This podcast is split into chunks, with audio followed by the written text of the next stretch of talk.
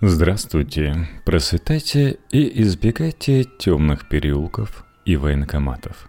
И снова на связи серийный подкаст. Бывший подкаст убийственных историй. Да, убийственных историй хватает вам, наверное, и без меня. Я вам сейчас предложу достаточно старую убийственную историю.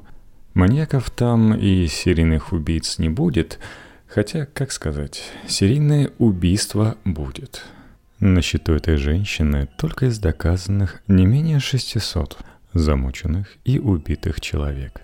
Ее прозвищем был «Белокурый яд». Наша героиня родилась в Берлине в 1922 году. Весьма обеспеченной и сильно ассимилированной еврейской семье.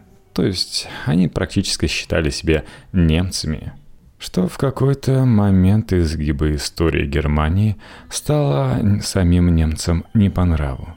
Читал я недавно про Ремарка, немец, который стал не по нраву немцам тех времен. Конечно же, о нем сказали, что он нацпредатель, его сестру казнили за неправильные речи, за критику местного министерства обороны.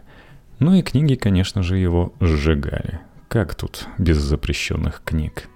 Но в 22 году этого всего еще не было. А была гиперинфляция. Такие российские 90-е в германских реалиях, где страна нуждается в иностранных займах и должна обслуживать еще как-то свой долг. У Германии, как вы помните, были огромные такие репарации странам-победительницам Первой мировой – Россия в их число не входила. Россия была единственной страной, которая проиграла в той войне Германии. Различные политические силы пытались взять верх.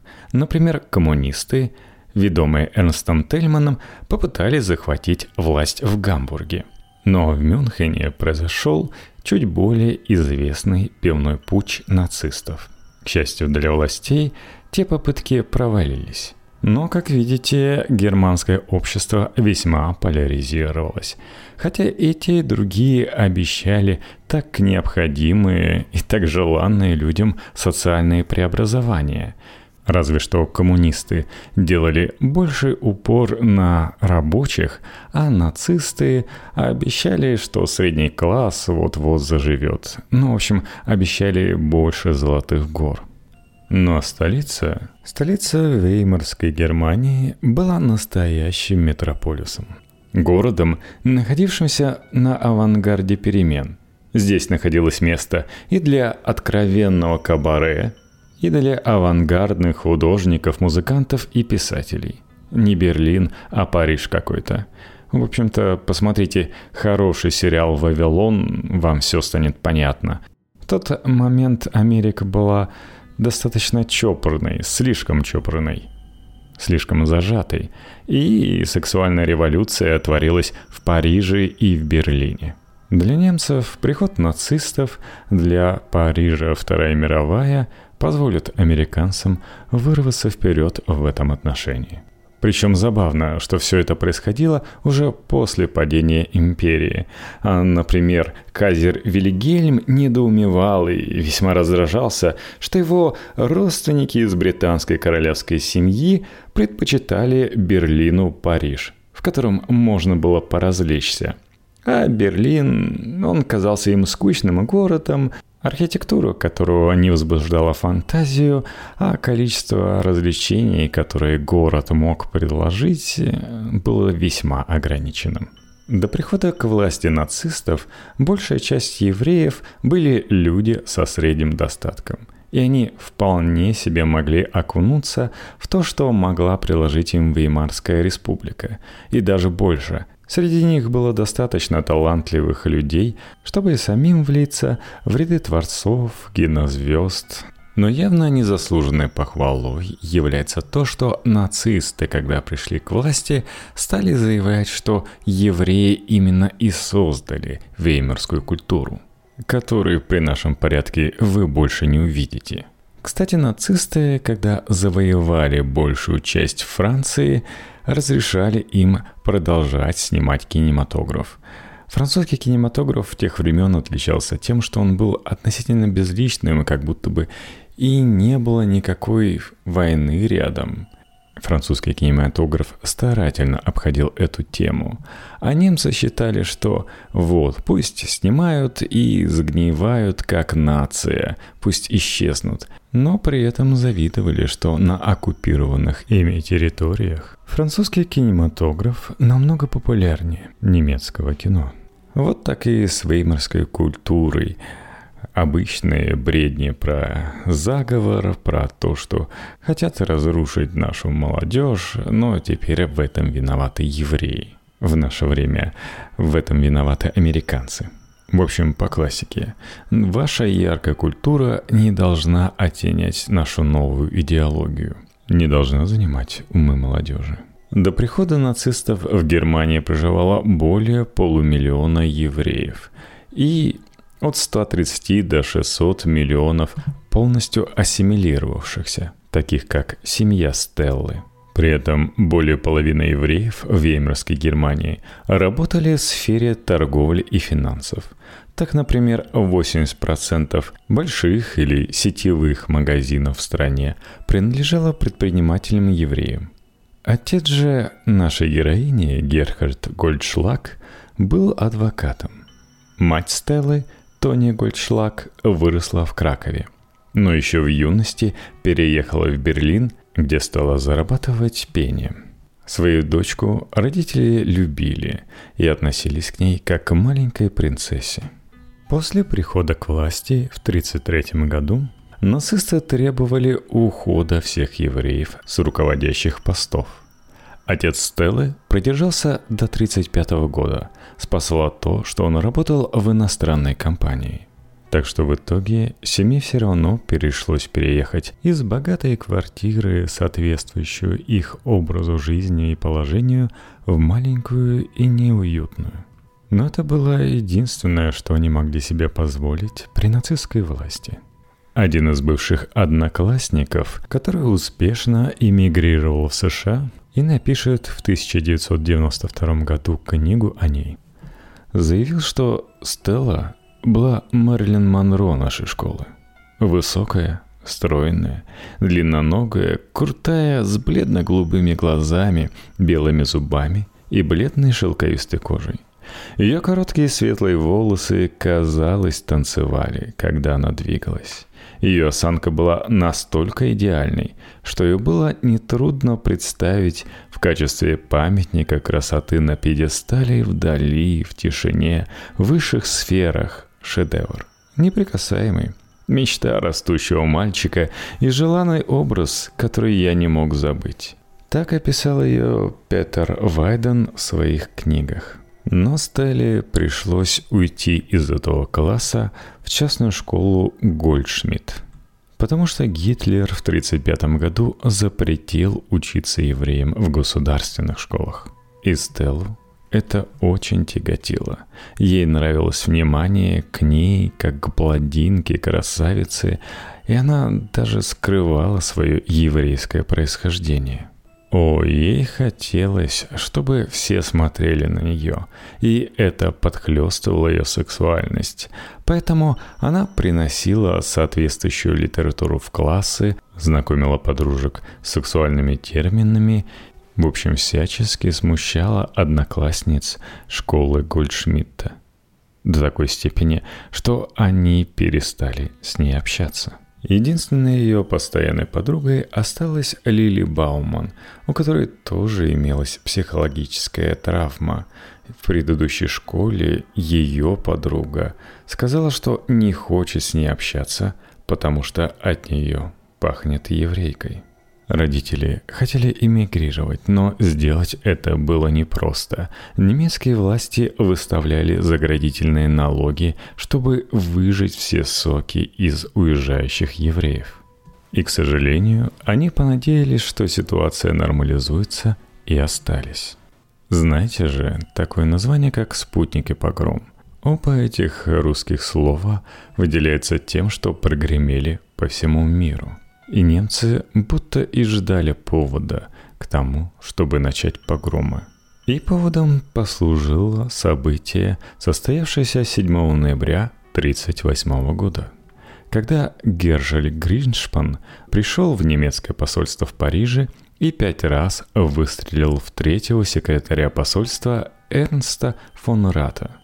А уже 9 и 10 ноября по всей стране прокатилась серия погромов. Евреев не только избивали, но и убивали. От витринных магазинов оставались только одни осколки. И даже синагоги атаковали, а пожарные команды не успевали приезжать на поджоги в еврейских кварталах. Власти не бездействовали. Было арестовано 20-30 тысяч человек и отправлено в концлагеря. Все это были евреи. В это время Стелла с матерью прятались дома, не зажигая свет. Уже через полгода начнется Вторая мировая война. Страсти внутри самой Германии поутихли, и Стелла жила, будто ничего не происходит. Она проходила учебу в школе искусств, пела в еврейском джаз-бенде и подрабатывала натурщицей, нередко позируя обнаженной.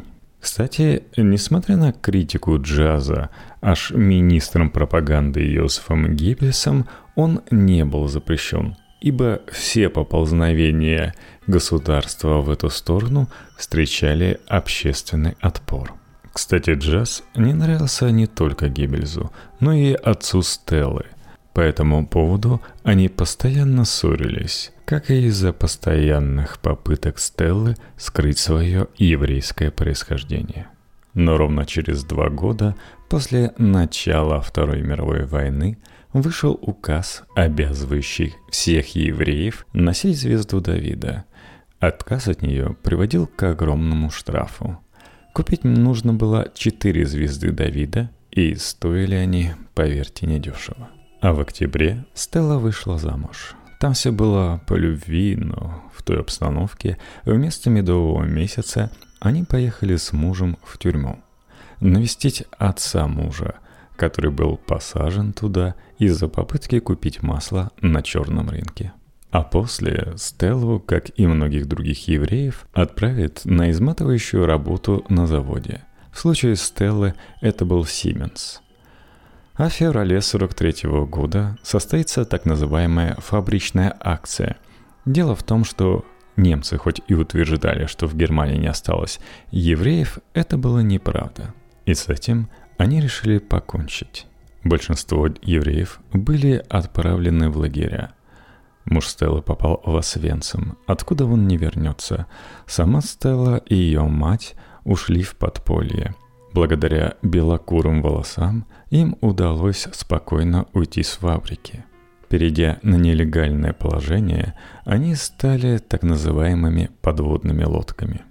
Им повезло, Стелле удалось столкнуться в огромном, ставшем чужим и опасном Берлине с Гюнтером Роговым, или, как его звали до 1939 года, Семой Шонхаусом.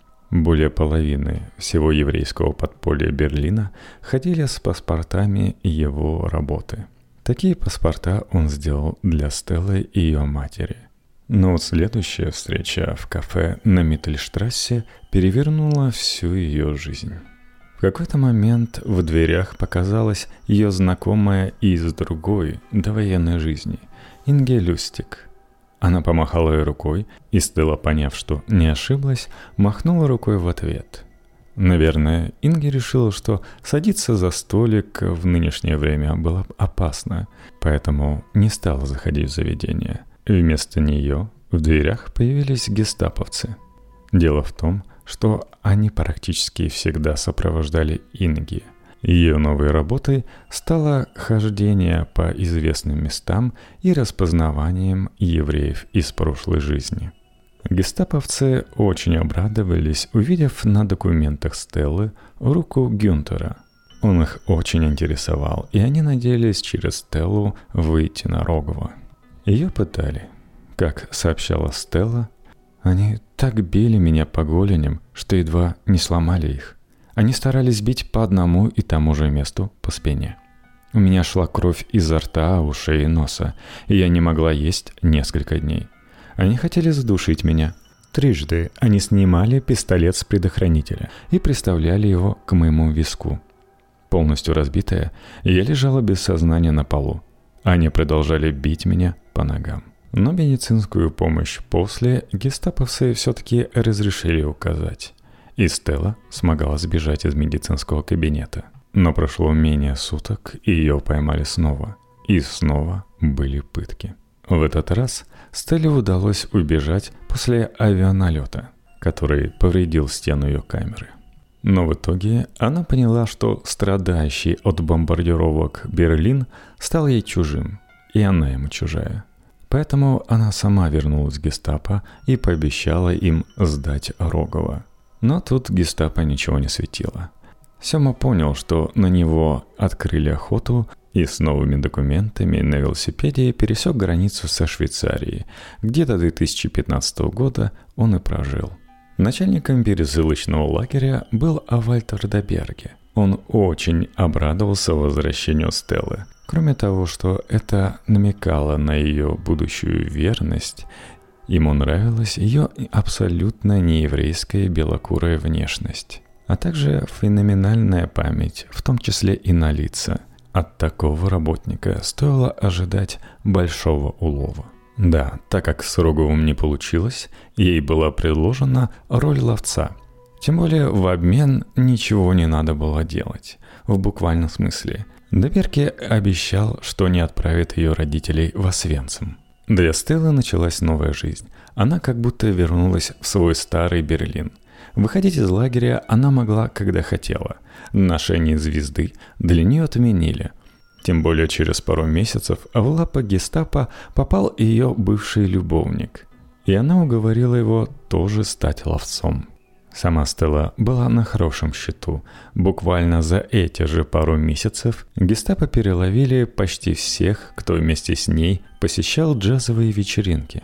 Пока Стелла еще не была известна как ловец, она даже могла встретить своего знакомого и пойти с ним в квартиру, воспользоваться его телефоном и позвонить гестапо, отвлекать хозяина и его друзей, дожидаясь, пока не приедут бойцы. А еще у нее был пистолет, и некоторым она им угрожала. О да, гестапо не боялись, что их подчиненные направят пистолет против них – они понимали их психологию. Но по итогу подполье достаточно быстро прознало про Стеллу. Так что, только завидев ее, многих охватывал страх. Так одна девушка, укрывшаяся в домике у озера в Ванзее, решила, что Стелла пришла по ее душу. Но на ее счастье Стелла была не на работе, а была с любовником-немцем – которому она не говорила, чем занимается, чтобы скрыть от него свою национальность. Но через пару дней туда все равно наведалась гестапо и схватила более полусотни евреев, укрывавшихся в столь живописном месте. Схватить, кстати, получалось далеко не всех. Мне запомнилась история Герда Эрлиха, человека, который жил в военном Берлине, как рыба в воде. Буквально каждый день он менял квартиры как и девушек, с которыми не боялся встречаться, ходил с ними даже в кино. Выглядел он как обычный немец. Дело в том, что в головах у многих немцев евреи выглядели довольно карикатурными. Такими их описывали в книгах, такими их показывали в кино, такими они представляли перед обывателями в карикатурах. Задача пропаганды – сделать евреев максимально отталкивающими персонажами. Но также существовала опасность, что его остановит патруль, как уклониста, поэтому он предпочитал передвигаться в военной униформе. И вот в какой-то момент он услышал за спиной обращение к нему. Голос, который не мог принадлежать ни одной женщине, которая знала бы его настоящее имя. Он оглянулся и мгновенно оценил обстановку. Перед ним стояла Стелла Гольдшлаг, известная всему подполью. Неподалеку нарисовался человек из СД, организации, которая могла дать фору по жестокости СС. Герт не стал медлить. Со словами «Фрау, я вас не знаю». Он впечатал Стеллу в гестаповца и пронесся через всю улицу, чтобы запрыгнуть на трамвай и раствориться в ночи.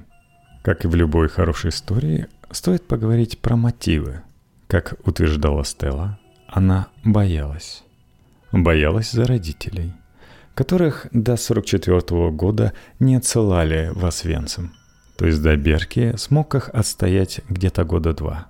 Семь месяцев они привели в гетто Терезин, а 3 октября они прибыли в Освенцим и в тот же день были отправлены в газовую камеру.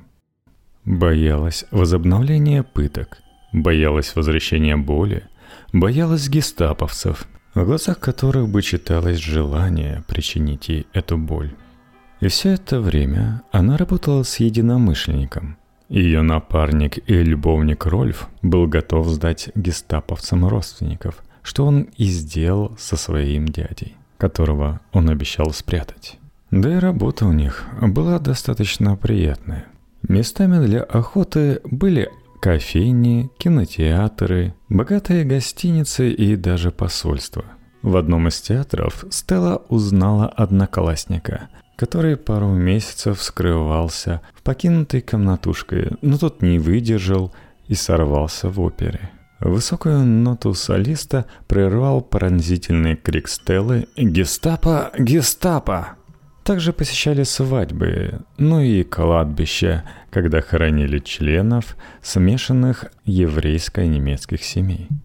Но в какой-то момент Стелла перепрофилировалась из ловцов, так как ее уже все прекрасно знали, в ищейку. По сути дела, работала детективом по поиску евреев. А в это время шел 44 год, и воинские победы Германии оставались все больше в прошлом – уже и в гестапо шептались, что военная кампания провалена. Стелла пыталась забыться в многочисленных любовных интрижках. Но все больше ее занимали мысли о будущем, которое выглядело мрачным, особенно когда в начале 45 -го года она поняла, что забеременела. Нацистская верхушка кончила не очень приятно. Гитлер застрелился в бункере, Ева Браун, которая только-только стала его законной женой, приняла цианистый калий, Геббельс последовал примеру начальника, отравил детей и застрелил себя и жену. Геринг сдался американцам, был приговорен к казни, но принял ампулу с ядом, которую принес его адвокат. Всесильный шеф СС Гиммлер, который перед этим был назначен руководить армией, подел документы и пытался сбежать, но был задержан англичанами. Поэтому, как принято в шпионских фильмах, он разгрыз встроенную в зуб ампулу с цианистым калием. Начальник Стеллы Дайберки не стал отдавать приказ об убийстве всех заключенных. То ли пожалел, то ли не успел. У него были дела поважнее. Он также исследовал варианты отхода из Германии. Но просудился и умер.